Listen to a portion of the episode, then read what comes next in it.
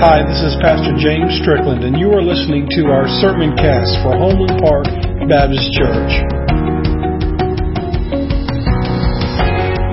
We're going to be looking in the next two weeks about God's mysterious plan out of Ephesians 3. And I was afraid Ellen in her class was going to steal my thunder because when I walked in today, she was talking about the same thing. And so it just must be God, right? Uh, when our Bible study classes are talking about the same thing that we're preaching about. But uh, let's pray. God, thank you so much for our service to this point, Lord.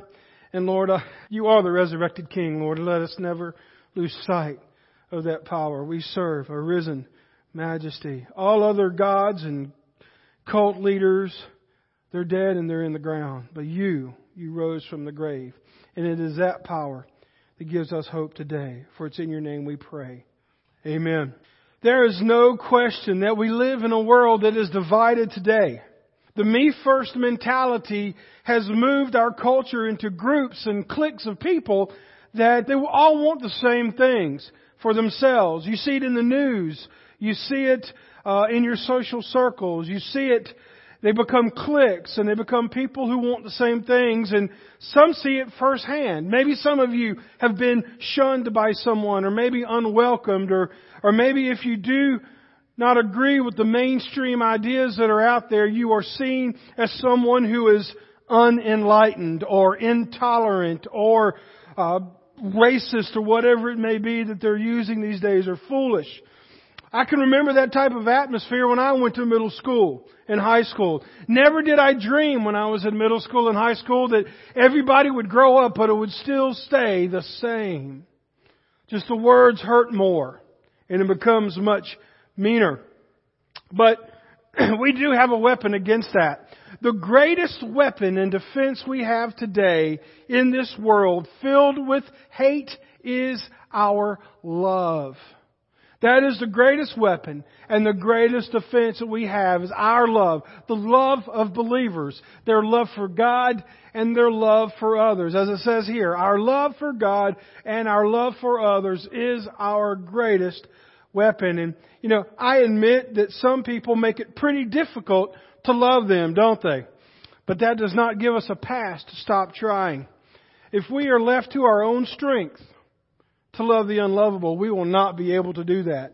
I've, I've, I've heard it said before. I've even said it before. You know what? I don't like that person, but I love them because God has told me I need to.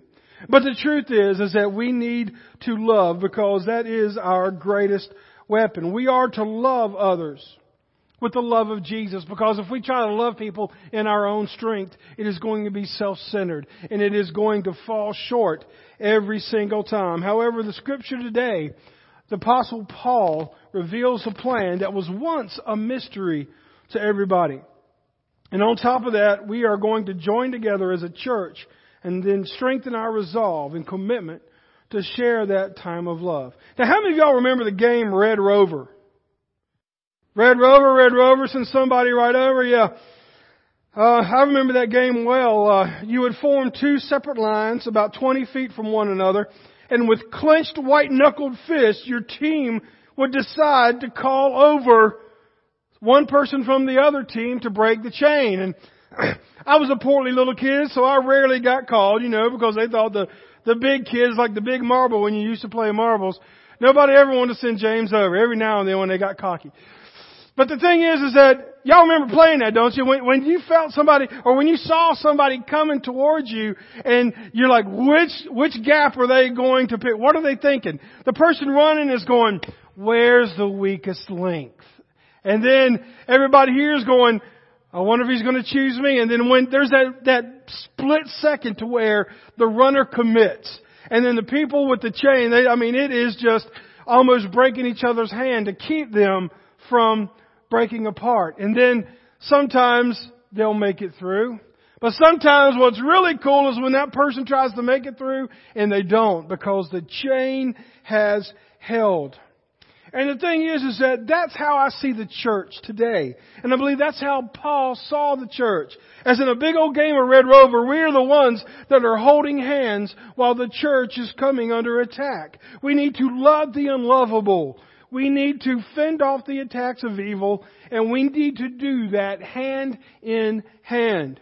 We need that kind of love and support. So does the world that God has placed us in. So, how does this mystery work that we're talking about? Well, the first thing that we see in Ephesians chapter 3, verses 1 through 5 is that we need to embrace your current situation as a platform for God to use. Boy, that is a mouthful. Embrace your current situation as a platform for God to use. Do you have a perfect life right now? I don't think anybody would say you do. Nobody has a perfect life. There's always one thing that we need. Always something that we are searching for. Always this hang up that we have. And that's what makes us human. But that also what makes the church so cool is that we are a group of people that have hang ups that strengthen one another. And so we need to not look at shame or not look at we are less than because we have a current situation that might not be the best situation, but use it as a platform. Notice what Paul says here. He says in verse 1, When I think of all this, I, Paul, a prisoner of Christ Jesus, for the benefit of you Gentiles.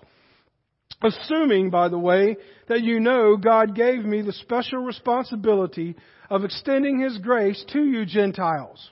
He was writing to the church of Ephesus. And as I briefly wrote earlier, God Himself revealed His mysterious plan to me. As you read what I have written, you will understand my insight into this plan regarding Christ. God did not reveal it to previous generations, but now, by His Spirit, He has revealed it to His holy apostles and prophets. What we see here in verses 1 and 2 is that Paul's imprisonment was his platform for his message. He was writing while he was under arrest, and so to be a Roman prisoner in that day was to be wearing a badge of shame. But there was no shame among Paul. Like many writers of his day, Paul included in the letter that he was a prisoner to kind of give some emphasis to the people that were reading it, the stuff that he was going through, so that they could have the privilege of being able to read that letter. Paul told them that his imprisonment was a benefit to them. That was another way of saying that would be, I am taking one for the team. I am in jail for preaching the gospel so you don't have to be. And he was in the prison for the very thing he was encouraging them to do was to share the gospel message of Jesus Christ. Now, the Jews pursu- pursu- they not pursued, but they pressured Rome to arrest Paul because he was getting too much traction. Just like Jesus, he was preaching a gospel that said, you don't have to be Jewish to be a Christian. All of a sudden, the Jews and their, their, their power plays and their religious requirements of circumcision and other things were being told that is not necessary for salvation. And they wanted to shut Paul up. And that's where that's why Jesus was crucified. That's why Paul is in prison. It's because they were losing the fact that you are saved not by what you do, not by your church attendance, not by how many Christian songs you know, not by how many Christian t-shirts you have in your drawers. You are saved by the grace of God alone. By having faith in Christ alone. And we see here that everyone has a story. Folks, you may think that you are in no place to tell anyone about Jesus. But is that really true? Everyone has a story to tell. Either how they found Jesus, or how they're searching for Jesus, or maybe even their story is, I'm not even looking for him because I don't believe in him. Everyone has a story.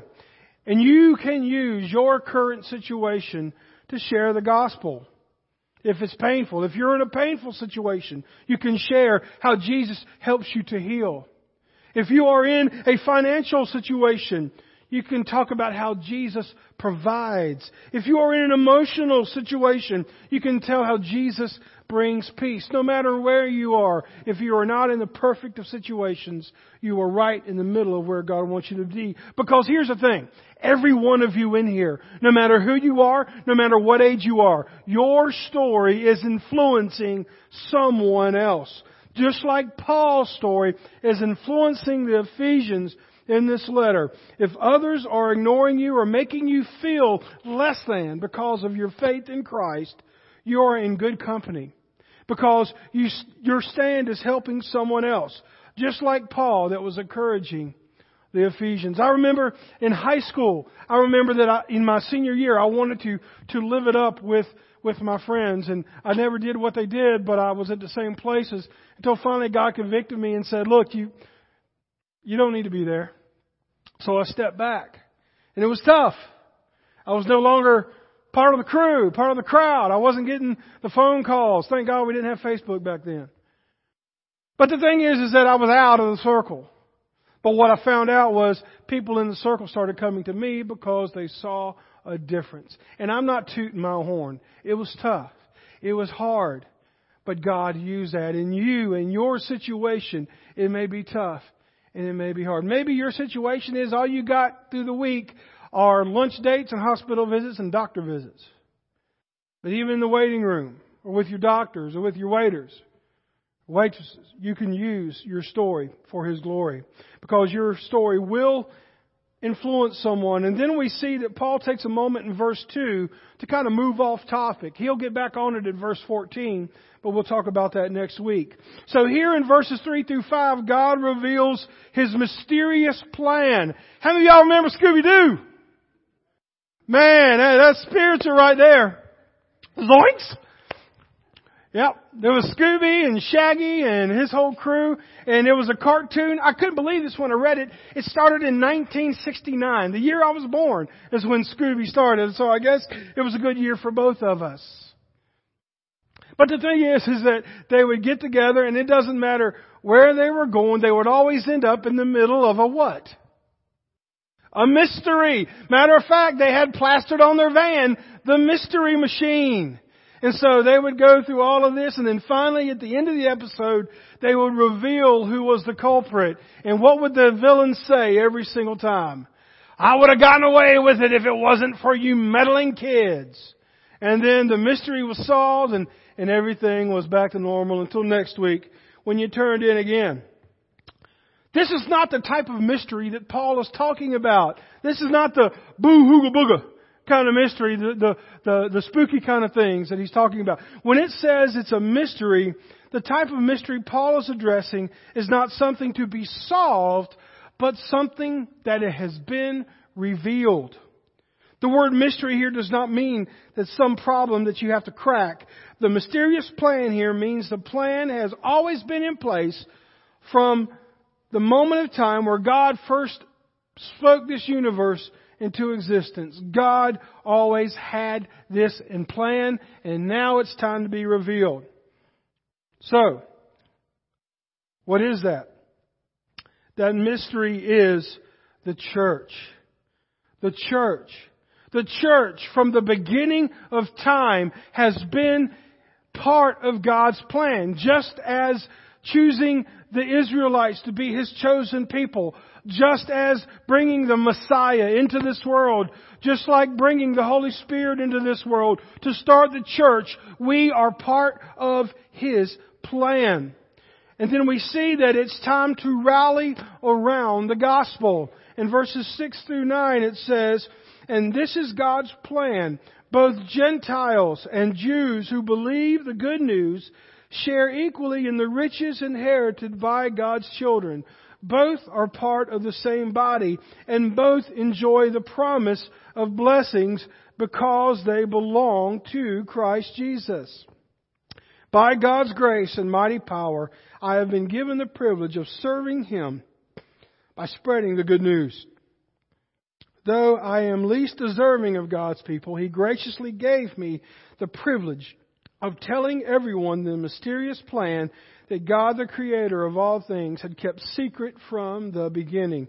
So again, before the universe was in existence, before God spoke it into existence, God planned for His church to be part of the plan. So, what that means really is that you being here today is just as important as Jesus coming to this earth and dying for our sins. You being in the church is part of God's plan. Paul was using this message to bring these people together. We've got racism today. There's no doubt about that. But there was racism back in this day when this was written. There were Jews and Gentiles, and it was people were killing each other for that. But folks, we see here because of the gospel, the color of our skin doesn't matter. The words that come of our, out of our mouth don't matter. The only thing that matters is our belief in Jesus Christ and by receiving His grace alone. And if you don't believe that this was always part of God's plan, let me show you a prophetic verse out of Isaiah chapter 49 verse 6. It says, You will do more than restore the people of Israel to me. I will make you a light to the Gentiles and you will bring my salvation to the ends of the earth.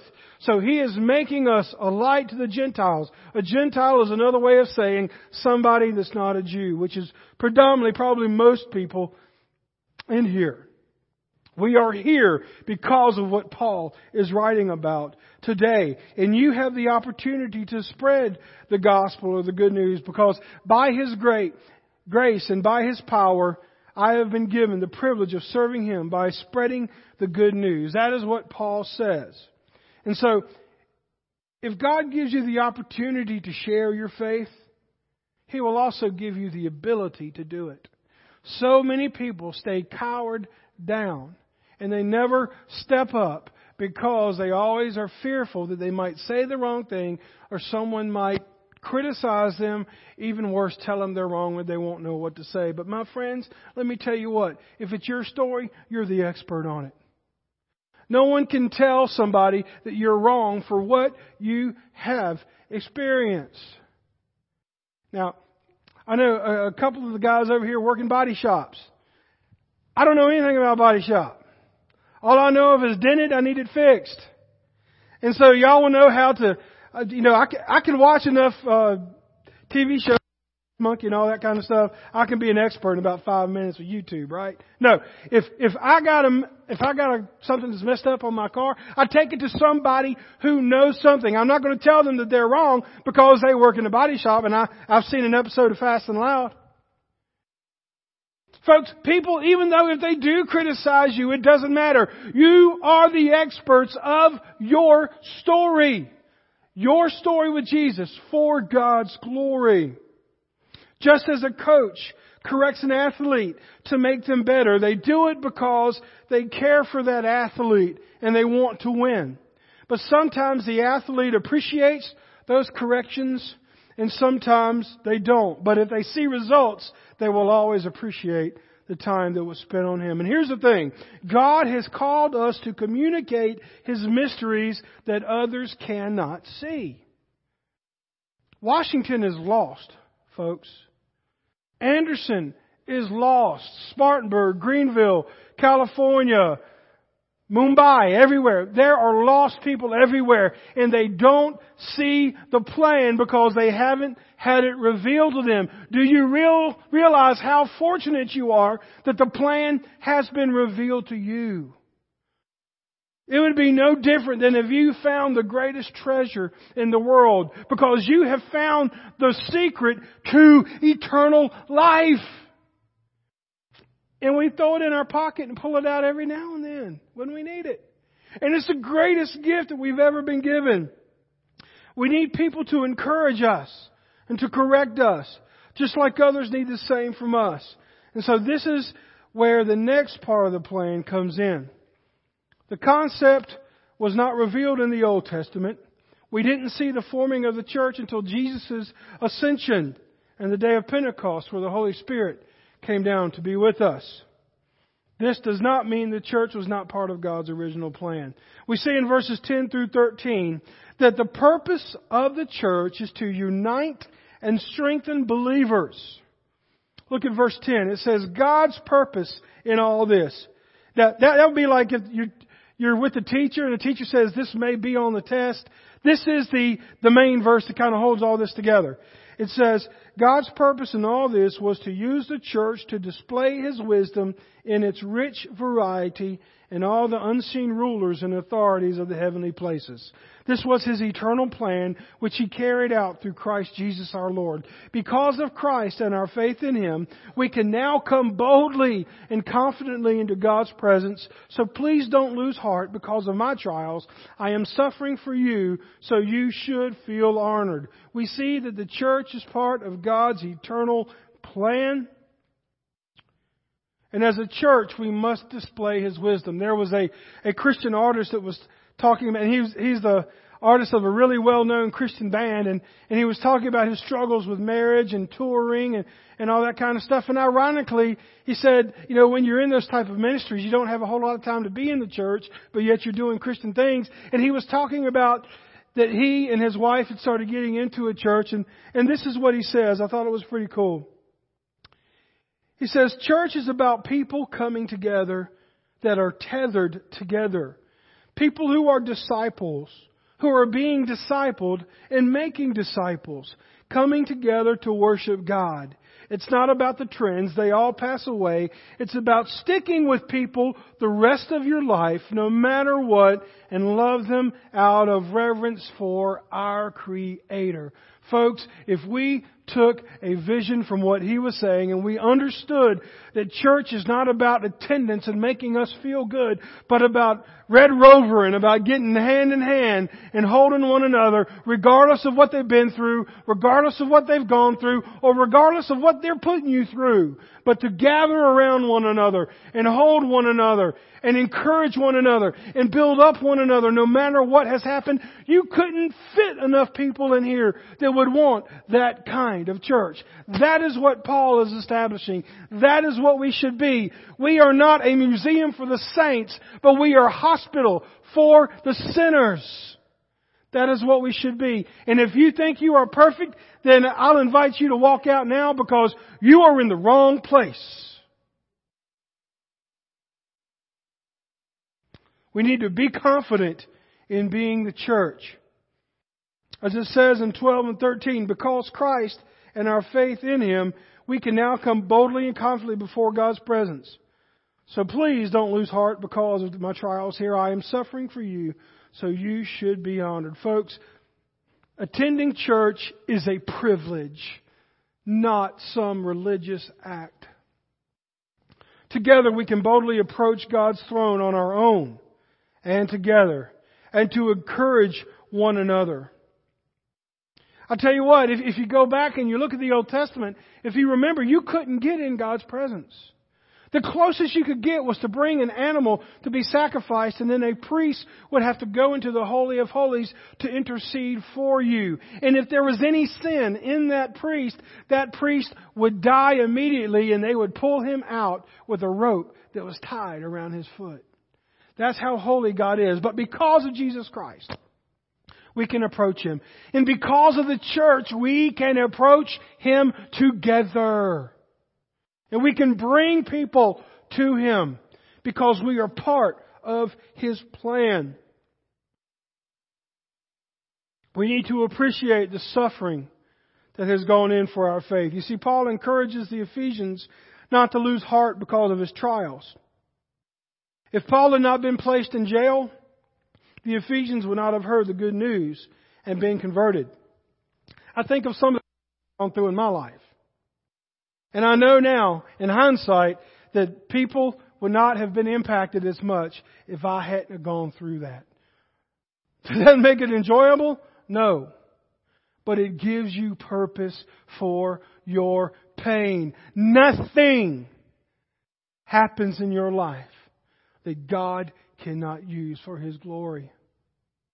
And if it can bring some purpose to your pain, that's what being part of the church is. And the thing is, is that just as Paul was being imprisoned for his faith, folks, there are people being imprisoned and killed today. There are families that are shunning their family members that reject the false religions and become Christians. There are martyrs that are dying every day because they confess Jesus Christ as their Savior. And it is their suffering that we benefit from. And you and I are invited to join God's mysterious plan. You and I are here this morning due to the blessings of God and the steadfast stand of those generations that have gone before us. By sitting in these pews, by conditioning, and by being able to meet in this community this way, we do it by those that have gone before us and built this place and grew in this place and prayed for this place and some have passed on, and some are still doing it today. But they won't be here forever. We need to keep that up. God planned from the beginning of time to unite all who would believe in Jesus as their ultimate forgiver and leader of life. And Paul teaches the specific purpose God has for us. So, what is our motivating factor? Our motivating factor is love. Love is a motivating force for showing grace to others. Now, I will, I will see sometimes I'll see people out, or I'll go on uh, visits where people have been sick and haven't been coming to church, and the first thing I they get out of their mouth, preacher, I'm sorry for not coming to church. And hey, that's okay. I, I understand that people can't come here every time the doors are open. We don't, if you haven't noticed, we don't take attendance. Alright? We don't give attendance pins, and that's okay. But you're here. And if we tell you that we missed you at church, it's not because we're trying to put you on a guilt trip. It's because we love you. That's what our loving church is supposed to do. Love is a motivating force for showing grace to others. And my friends, if you come in this door, you don't have to be perfect. You don't have to dress perfectly. You don't have to have all your stuff together. If, matter of fact, if you don't have all your stuff together, you can come join me on the pulpit because I don't either. But we come together and we love God and we love one another whether we have 50 or 5,000 in our worship service. You will see the love of Christ for one another without judgment. Because that is what God has called us to do. We need to have a love for God and love for others. Not a love based on what someone gives us, but what Jesus has given to us. Not a love that sacrifices or takes. Not a love that destroys, but builds. And a love that is based on commitment and not a fleeting moment. So to be a part of God's mysterious plan that has been revealed to us is called the church, and it takes more than just a casual commitment. There's a difference between attending church and being a part of the church, and I think you know what the difference is. This message was not for church attenders. It was for church. And his invitation to you and to me is to join in that because church for you will never produce a foundation for a deep, meaningful relationships until you are ready to love, commit, and invest. And so, like a relationship, you'll get out of church what you put into it. Let's pray. Dear Heavenly Father, uh, right before we take the Lord's Supper, we're going to have an invitation here, Lord. And Lord, we have seen your mysterious plan revealed. And Lord, it is my prayer that if there is anyone here today that wants to know you as their Savior and Lord, that, that they've heard this talk about having their life not all together, but that you can piece it together. That Lord, they can receive forgiveness from you, Lord. It is my prayer that Lord, you would move in their lives. That they would come forward and know you as their Savior and Lord. Because we're not supposed to take the Lord's Supper in an unworthy manner, Lord. So I pray for that. If someone needs to come to know you, someone would like to join this church or to be baptized or just come to the altar and pray, may you lead at this time.